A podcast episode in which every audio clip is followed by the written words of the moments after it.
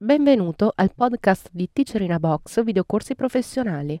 La lezione che stai per vedere è stata estratta da uno dei nostri videocorsi. Se ti piace questa lezione e vuoi acquistare il videocorso completo, dai un'occhiata alla fine di questo video per scoprire come risparmiare.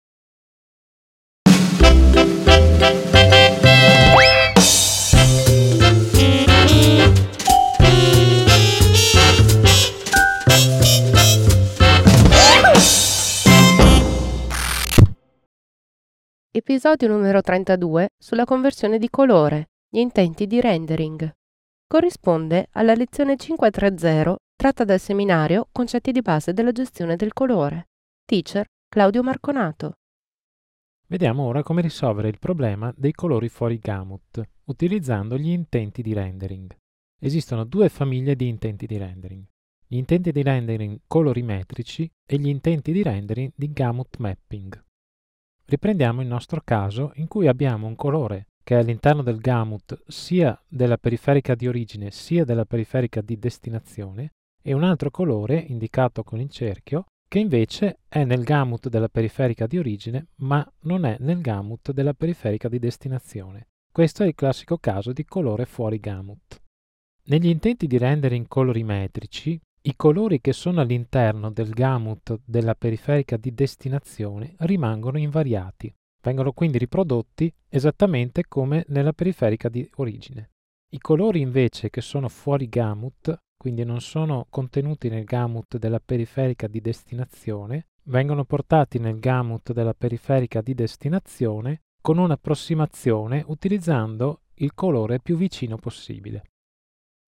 Il meccanismo di azione degli intenti di rendering colorimetrici è rappresentato da questo filmato. Vedete che i colori che sono all'interno del gamut di destinazione, che è quello più ristretto, rimangono fermi, mentre tutti i colori che appartengono al gamut della periferica di origine ma non a quella di destinazione vengono portati verso il bordo, ottenendo così il colore più vicino possibile. Gli intenti di rendering colorimetrici sono suddivisi a loro volta in intenti senza adattamento cromatico, e quindi chiamato colorimetrico assoluto, e invece con adattamento cromatico chiamato colorimetrico relativo. Come vedete da questo schema, l'intento di rendering colorimetrico assoluto porta il gamut della periferica di origine all'interno del gamut della periferica di destinazione senza nessun adattamento cromatico. Questo è l'intento di rendering utilizzato per esempio per eseguire una prova colore, dove il gamut della periferica da simulare è contenuto completamente all'interno del gamut della periferica che esegue la simulazione. Nell'intento di rendering colorimetrico relativo, invece, il gamut della periferica di origine viene portato all'interno del gamut della periferica di destinazione con un adattamento cromatico, Infatti il bianco della periferica di origine viene portato sul bianco della periferica di destinazione. Esiste anche una variante dell'intento di rendering colorimetrico relativo chiamato colorimetrico relativo con black point compensation o compensazione del punto nero. Questo intento di rendering, introdotto da Adobe nel suo sistema di gestione del colore, è ormai implementato anche da altre aziende di software ed esegue un adattamento cromatico sia del bianco sia del nero dalla periferica di origine alla periferica di destinazione.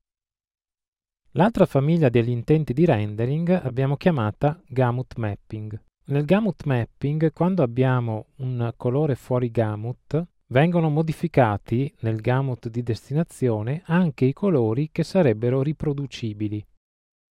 Il meccanismo degli intenti di rendering gamut mapping è visibile in questo filmato, dove vediamo che tutti i colori vengono rimappati sul gamut della periferica di destinazione, anche quelli che sarebbero riproducibili.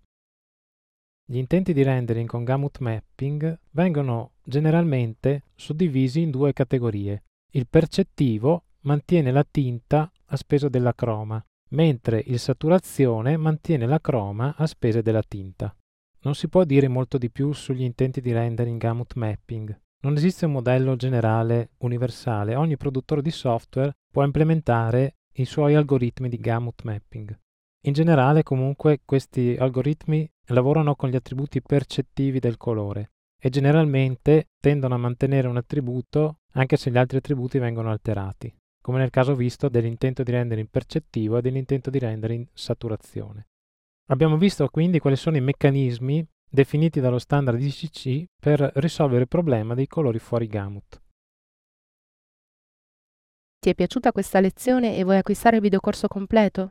Allora approfitta di questo codice sconto, ti consentirà di risparmiare acquistandolo direttamente dal nostro sito. Per istruzioni su come utilizzarlo, vai sempre sul nostro sito alla voce aiuto.